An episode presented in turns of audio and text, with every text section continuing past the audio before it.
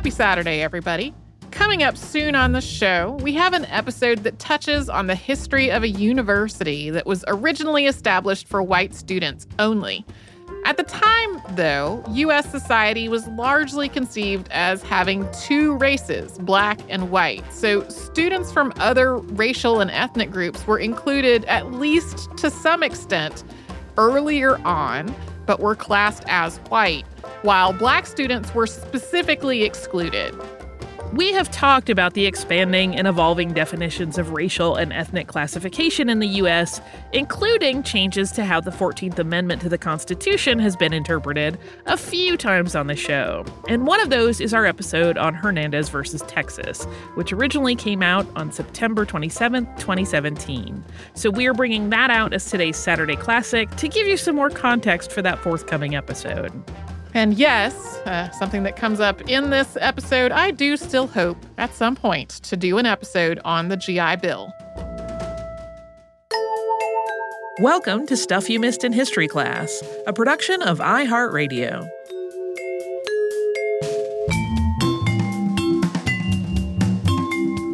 Hello and welcome to the podcast. I am Tracy V. Wilson. And I'm Holly Fry. So it's been a while since we've had a Supreme Court case on the show. As a guest. No. As a guest, right. Uh, and that's become a theme, uh, sort of, on, on at least in terms of yours and my time on the show, Holly. We've had several Supreme Court episodes, and I, I think the last one that we had was one of the goofier ones because we talked about butter versus margarine. Yep. This one is not a goofier one. Today we are talking about Hernandez versus Texas, which got a brief mention in our past episode on Macario Garcia, and that was the first Mexican immigrant to the United States to earn the Medal of Honor. And in addition to tying directly to civil rights for Mexican Americans, Hernandez versus Texas was also the first case to be argued before the Supreme Court by Mexican American attorneys. And it set off a whole new precedent in how the 14th Amendment to the Constitution was interpreted in terms of race and ethnicity.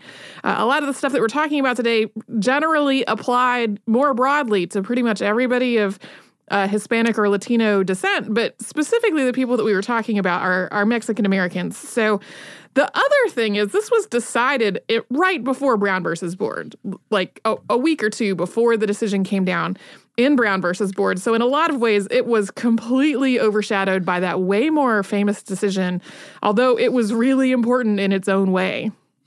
And Hernandez versus Texas began with a murder. And the facts of that murder were really not in dispute. On August 4th, 1951, Pedro Hernandez, who went by Pete, got into an argument with Gaetano Espinoza, who was known as Joe, at Chinco Sanchez's Tavern in Edna, Texas. Edna is southwest of Houston and southeast of San Antonio and sits roughly between those two cities. It's not clear exactly what started to th- this argument, but according to witnesses, at some point, Espinoza started making fun of Hernandez because he had a club foot.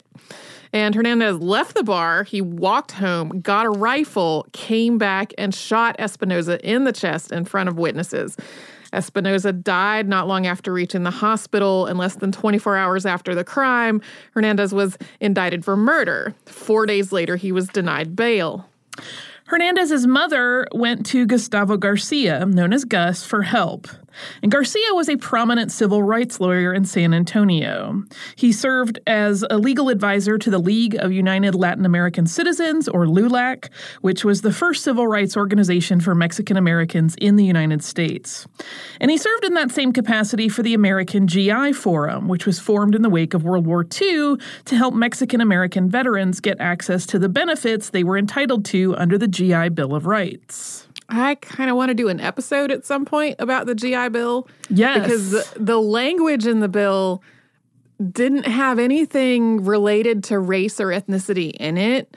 But the way it was actually implemented, it was a lot easier for white returning veterans to get access to the benefits that were involved than pretty much anyone else. So it has a really complicated history in terms of uh, how and who it allowed to get access to things like education and buying new homes and things like that. So by the time he agreed to represent Pete Hernandez, Garcia had been involved with some of the biggest civil rights cases for Mexicans and Mexican Americans in Texas. He had worked as a legal advocate for migrant workers in the Bracero program, which we've talked about on the show before. He'd also been part of the team in Delgado versus Bastrop Independent School District in 1948. Delgado versus Bastrop followed the California case of Mendez versus Westminster, which we've also talked about on the show. And it made segregation of Mexican American school children illegal in the state of Texas, with the exception of like first graders who genuinely needed some more English language instruction before they joined classes that were being taught in English. Garcia had also represented the family of Felix Longoria, who was killed in action in World War II. When Longoria's body was returned home to Texas, the only funeral home in his hometown of Three Rivers refused to allow its chapel to be used for the service because, in the director's words, quote, the whites would not like it. After then Senator Lyndon B. Johnson got involved, Longoria was buried at Arlington National Cemetery. Joining Garcia in the defense team was Carlos Cadena, whose prior civil rights work included challenging restrictive covenants that were keeping Mexican Americans from being able to buy land in San Antonio. Garcia was known as an incredibly eloquent and charismatic speaker, and Cadena had a head for numbers and statistics. So when they worked together as a legal team, typically Garcia would be the one who argued the case in court, and Cadena meticulously assembled all the research and the information that was needed to make that argument in court. Also on the team were John J. Herrera, known as Johnny, and James DeAnda, who practiced together in Houston. And Herrera and Garcia already knew one another, and they had actually worked together on Delgado versus Bastrop.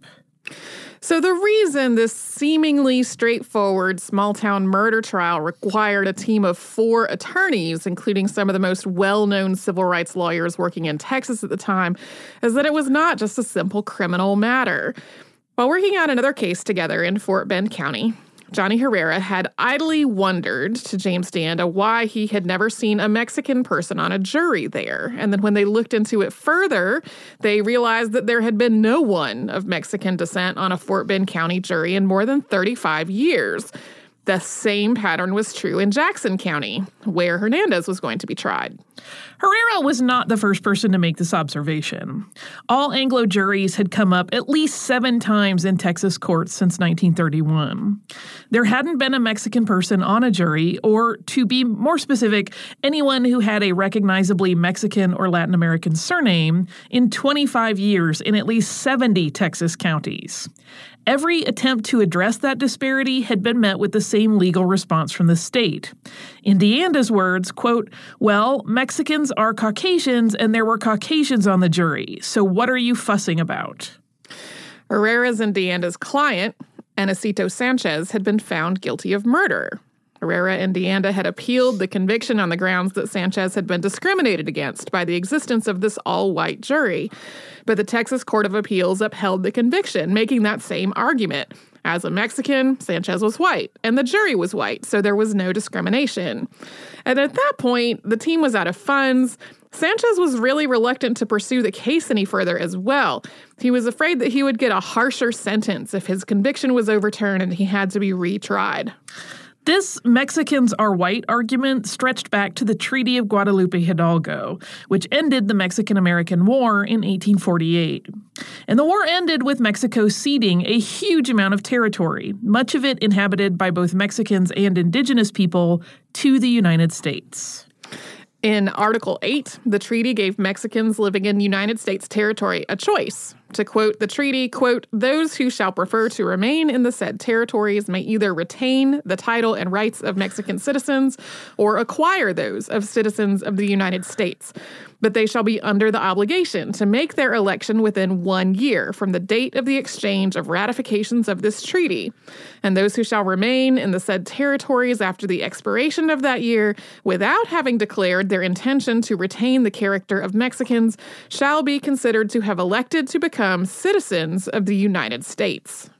The treaty went on to recognize the property rights of Mexicans and to state that those who became American would be, quote, admitted at the proper time to the enjoyment of all the rights of citizens of the United States according to the principles of the Constitution, and in the meantime shall be maintained and protected in the free enjoyment of their liberty and property and secured in the free exercise of their religion without restriction. Of course, this is just one aspect of this whole treaty, and it's also important to note that Mexico had given its indigenous population the rights of citizenship, but those rights were essentially ignored once the territory they had been living in became part of the United States. So even though in theory, if you had Mexican citizenship before, you were supposed to have American citizenship now. That citizenship was denied the indigenous population that was living in former Mexican territory. And for the Mexican citizens of Spanish descent, once that year was up, after the ratification of the Treaty of Guadalupe Hidalgo, unless they had specifically said they were retaining Mexican citizenship, they were to be considered American citizens. And all of this together meant that from a legal perspective, they were white. And we'll get to how the team built a legal defense around all of this after we first pause and have a little bit of a sponsor break.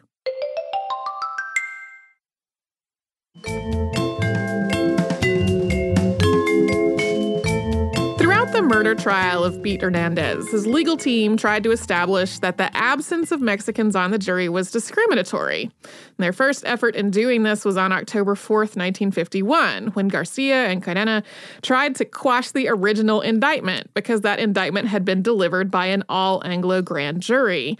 As expected, no one was surprised by this. The court refused, and the trial began as planned on October 8th. An all Anglo jury was selected, and once that was done, the legal team filed a motion to quash. In the hearing that followed, they spent a lot of time trying to establish that, regardless of whether they were legally considered white, Mexicans were treated as a class apart. The team noted things like restaurants that posted no Mexicans signs and the recently ended school segregation. And they asked a number of witnesses things like Would you ever say a German man and a white man? How about an English man and a white man? How about a Mexican and a white man? And even though the resulting answers provided solid evidence that Mexican residents of Jackson County were treated differently from Anglo residents, the motion was ultimately denied. I learned two really fascinating things while reading through all of this questioning during the hearing to quash the jury. Uh, and one of them was that at the time, a lot more people used the word Latin American rather than Mexican because people I mean, a lot of different reasons. The preferred language to talk about stuff changes over time, and that's right. normal. Like, that's expected.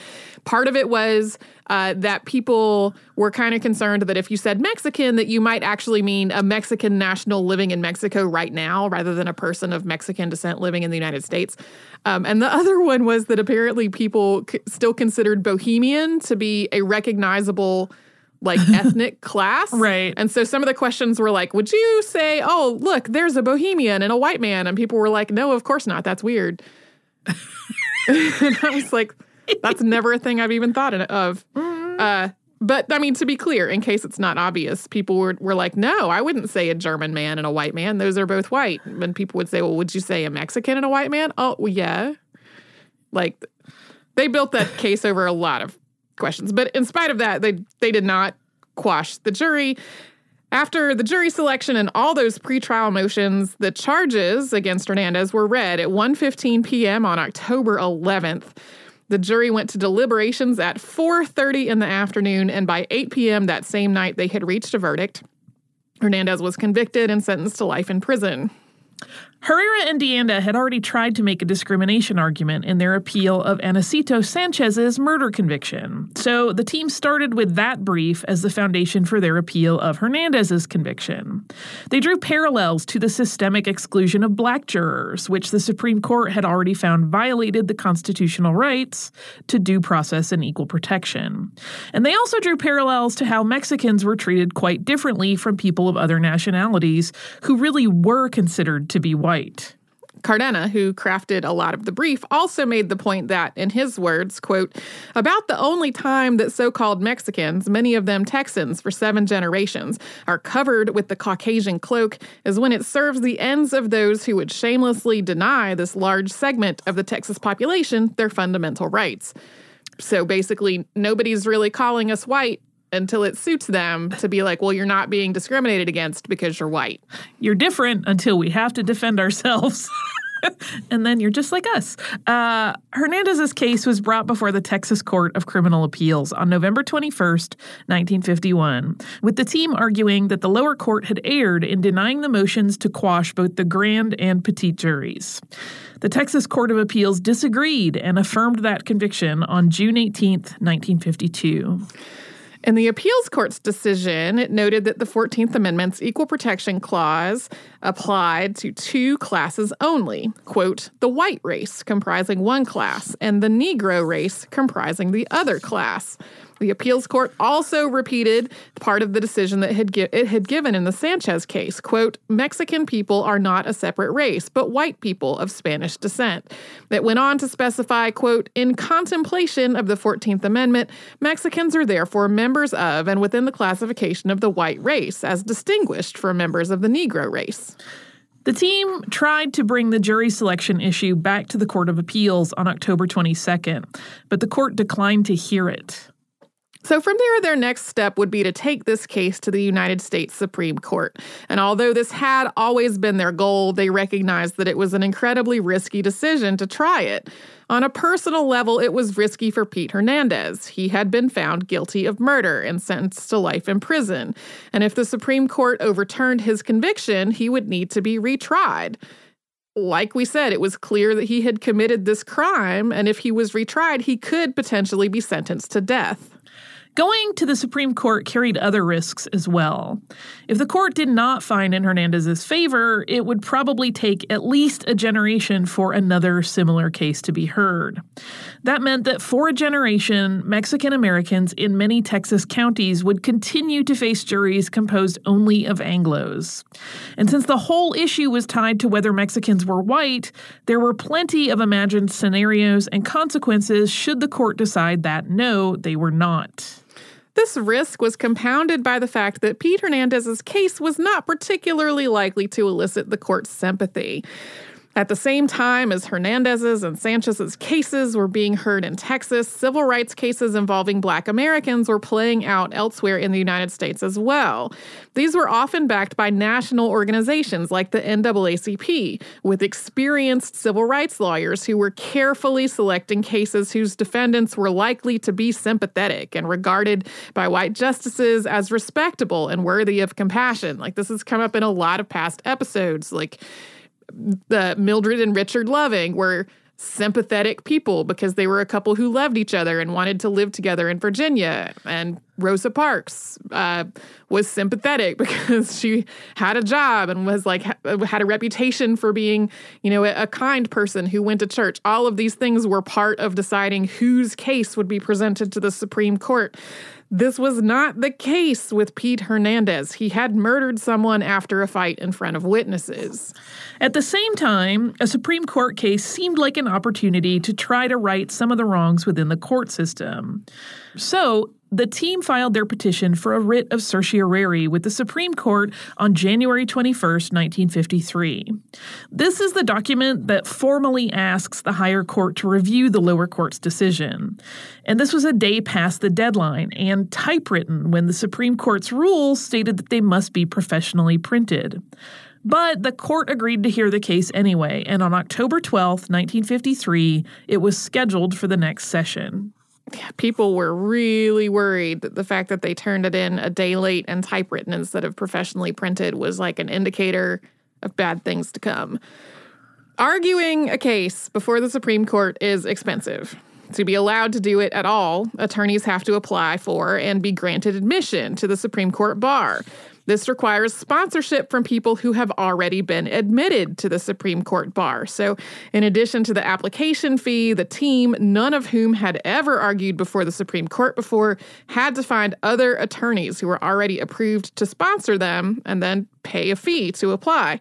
There are also filing fees for the case itself, and the team arguing the case is responsible for paying for all the pre- the briefs to be printed, along with travel to Washington D.C. and food and lodging while there, and especially in the cases of attorneys who have private practices, the disruption of their businesses and income while they're gone.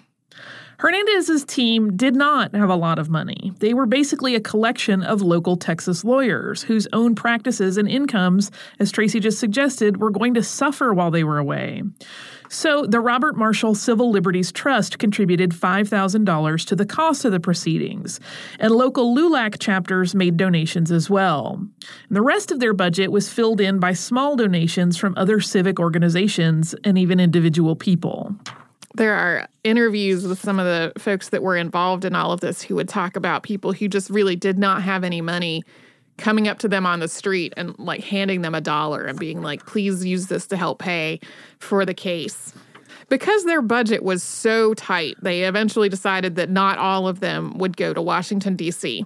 Garcia, Cadena, and Herrera would all go to Washington while DeAnda stayed behind in Texas, both to try to save money on all of their costs and also to try to keep all of their law businesses functioning while the rest of them were away. Money became one of the sources of tension for the team once they actually got to Washington.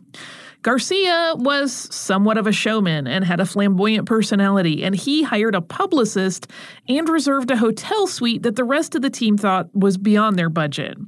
It wasn't just about luxury, though. At that point, the NAACP and other organizations fighting for equal rights for black Americans were national organizations with better funding and much better name recognition. Brown versus Board was national news, and Garcia really wanted a similar national structure and recognition for Mexican Americans.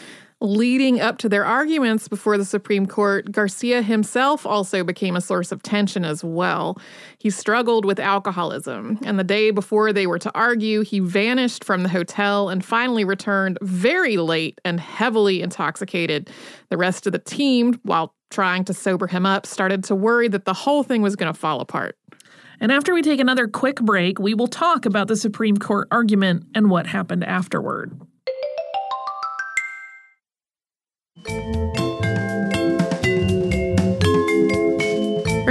Versus the state of Texas was argued before the United States Supreme Court on January 11th, 1954. The question before the court was Is the equal protection of the law clause of the 14th Amendment violated when a state tries a person of a particular race or ancestry before a jury in which all persons of that race or ancestry have been excluded from serving? The team's strategy was twofold. They would establish that Mexican jurors, specifically those with Spanish surnames, were being systematically, intentionally excluded from juries in Jackson County, Texas, including in the trial of Pete Hernandez. And they would also establish that the exclusion from jury service was part of an overall pattern of discrimination against Mexican Americans, treating them as a class apart from white citizens. Establishing that Mexican Americans were excluded from juries was easy enough. They had plenty of documentation that almost 15% of the county's population had Mexican or Latin American surnames, including 11% of the men over age 21. About 6 or 7% of the freeholders in the tax rolls were of Mexican descent as well. Yet, in spite of all of that, zero people with Mexican or Latin American surnames had served on a Jackson County jury in 25 years. They also had plenty of evidence of Mexican Americans in Jackson County not being treated as white. Until the decision in Delgado versus Bastrop in September 1949, Mexican children in Texas had not been allowed to attend school with white children. There was at least one restaurant with a posted sign that Mexicans would not be served, along with signs that said, quote, no chili, which meant exactly the same thing. But the most compelling piece of evidence of discrimination against Mexican Americans that was presented before the Supreme Court came from Johnny Herrera's own experience. And it had also been part of that first motion to quash the jury in Hernandez's original trial. During that original trial in Jackson County, Herrera had gone to the restroom and he had found that there were two bathrooms. One of them was unmarked, and the other was labeled colored men, and under that, hombres aquí, or men here. Meanwhile, the state of Texas argued that the lack of Mexican and Latin American surnames among jurors was just a coincidence and that Mexicans were white, so the 14th Amendment did not apply. In other words, at the courthouse where the Texas legal system was arguing that Mexicans were white, there were segregated restrooms, one unmarked and only for white men, and the other marked for black and Mexican men. Garcia who, as we said, had come back to the hotel really late and heavily intoxicated, was pretty quiet during the earlier parts of the oral arguments. But after some of the justices asked a series of questions along the lines of whether Mexican Americans were citizens and whether they could speak English, he kind of revived. He started an incredibly eloquent legal argument that combined the histories of Mexico and the United States, including the fact that many of the families who were being affected by this systemic jury exclusion had been in Texas for generations before Sam Houston even showed up there. It was so, unfortunately, the transcript of this does not seem to exist anywhere anymore, but it was such a compelling listen that when his time was up, Chief Justice Earl Warren told him to continue and allowed him to talk for 12 more minutes. The Supreme Court issued its unanimous decision on May 3, 1954. By being denied a jury of his peers, including Mexican Americans, Pete Hernandez had been denied 14th Amendment protections, and this denial was unconstitutional. As part of Earl Warren's majority opinion, he wrote, quote, "Throughout our history, differences in race and color have defined easily identifiable groups which have at times required the aid of the courts in securing equal treatment under the laws." But community prejudices are not static, and from time to time, other differences from the community norm may define other groups which need the same protection. Whether such a group exists within a community is a question of fact. When this existence of a distinct class is demonstrated, and it is further shown that the laws, as written or as applied, single out that class for different treatment not based on some reasonable classification, the guarantees of the Constitution have been violated. The 14th Amendment is not directed solely against discrimination due to a two class theory. That is based on differences between white and Negro. He also went on to say, quote, but it taxes our credulity to say that mere chance resulted in there being no members of this class among the over 6,000 jurors called in the past 25 years. The result bespeaks discrimination, whether or not it was a conscious decision on the part of any individual jury commissioner. With the Supreme Court having issued its decision, the Texas Department of Corrections was notified that Hernandez would be remanded for a retrial on May 7, 1954. That was four days after the decision was announced. He was re indicted on September 28, 1954, and the trial was moved to another county after a, su- a successful petition for a change of venue. Garcia argued the new trial, which was held on November 15th and included two Mexican Americans among the jury. Hernandez was again found guilty and this time sentenced to 20 years in prison. He was recommended for parole on June 7, 1960, and Governor Price Daniel ordered his release on the next day. This was in part due to advocacy by Garcia, who recognized that Hernandez had knowingly risked his own life in pursuit of this civil rights goal. As we said earlier, the facts of the case were clear in that he had committed murder. So, by allowing this case to be appealed, he was knowingly risking a death sentence. Hernandez versus Texas was notable and influential in a lot of ways. Since it set the precedent that the 14th Amendment's protections applied to Mexican Americans, it laid the groundwork for fighting other forms of discrimination against them, including things like housing and employment discrimination. The idea that the 14th Amendment was not just related to a two class idea of race was also a huge deal. Before Hernandez versus Texas, most 14th Amendment arguments were about black and white, not about any other race or ethnic group. But the application of those same rights and protections to Mexican Americans meant that in the United States, race was not just a two class system. There were other classes as well, some of them not related to race in any way, who could be the targets of unconstitutional discrimination. To recap what we said at the top of the show, Hernandez versus Texas was also hugely important because it was the first Supreme Court case related to civil rights for Mexican Americans, particularly after the World War II era, and it was the first to be argued by Mexican Americans. The people doing it weren't being backed by any kind of nationwide legal organization or a strategy. They were just a handful of local lawyers who were also Mexican American, of which there were not that many practicing in Texas. The four of them represented roughly 20% of the Mexican American lawyers practicing anywhere in Texas at the time. So this was a groundbreaking first from a lot of different directions. Hernandez versus Texas continued to be the main precedent in civil rights cases for Mexican Americans until 1971, when Cisneros versus Corpus Christi independent school districts recognized Hispanics as a distinct minority group, with all the constitutional protections that apply to other minority groups applying to Hispanics as well. However, the core issue that started this whole case, which was the underrepresentation of Mexican Americans on juries, continues to be an issue. In 1977, the Supreme Court heard Castaneda versus Partida, which found that a defendant had been discriminated against in part because 79% of the county's population where he lived was Mexican American, but over an 11 year period, only 39% of those summoned to be on the grand jury were Mexican American. Carlos Cadena served as the city attorney of San Antonio until 1961, when he joined the faculty at St. Mary's School of Law and became the nation's first Mexican American law professor. He was later appointed to the Fourth Court of Appeals and eventually became its Chief Justice, making him the first Mexican American to hold that position. He helped co found the Mexican American Legal Defense and Educational Fund and became its first national president. He died of lung cancer in 2011. Johnny Herrera continued with his civil rights work for the rest of his career, eventually becoming the national LULAC president and working as its national legal advisor. He died after a stroke in 1986. James DeAnda was appointed to serve as a federal judge under President Jimmy Carter. He died of prostate cancer in 2006.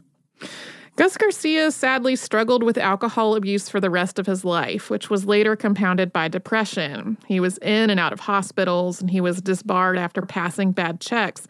He stopped attending meetings of LULAC and the GI Forum, and his behavior became increasingly erratic.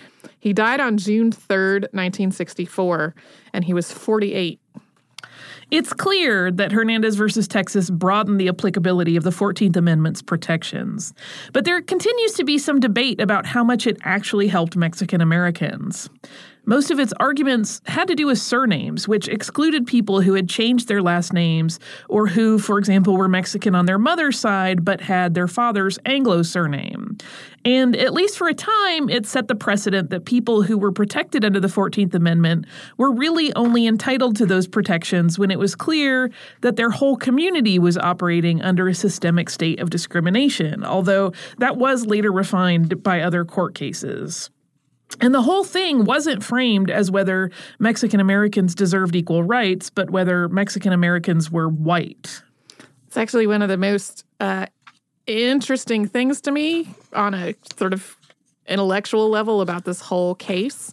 Um, a lot of people think of race as having some kind of inherently biological component, but it really is a it's a social construct. And if you look at the history of race in the United States, there's this whole negotiation of who is and is not allowed to be white. Uh, and a lot of it is fascinating and sometimes disturbing. And if you want a, a, a way more condensed look into how that has worked throughout United States history, I strongly recommend the series Seeing White from the podcast Scene on Radio, yeah. which goes through the whole thing. Uh, we it touches on a lot of things we've talked about on the show before, but in a lot more compressed time frame. Like we have some of the same things we have talked about on the show, like some exact episodes that we have had on the show. They have talked about as well, uh, but it's condensed over, I think, 13 or 14 episodes of their podcast. Um, I also didn't say, but Pete Hernandez sort of disappears from the historical record after he was paroled, and at, at some point he clearly died, but it's it's not it's not otherwise clear exactly what happened to that him after that. And uh, regardless of all that other stuff that we just said, Hernandez versus Texas is a, an important and groundbreaking Supreme Court case that is just buried by Brown versus Board coming uh, immediately after it. Basically, like when I was looking for artwork related to this, there are so many pictures from Brown versus Board and basically none from this.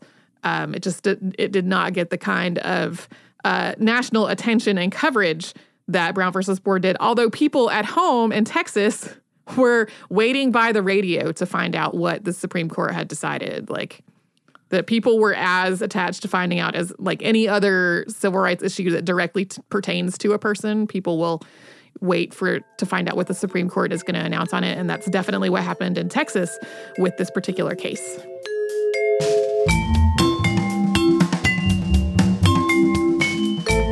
Thanks so much for joining us on this Saturday. Since this episode is out of the archive, if you heard an email address or a Facebook URL or something similar over the course of the show, that could be obsolete now.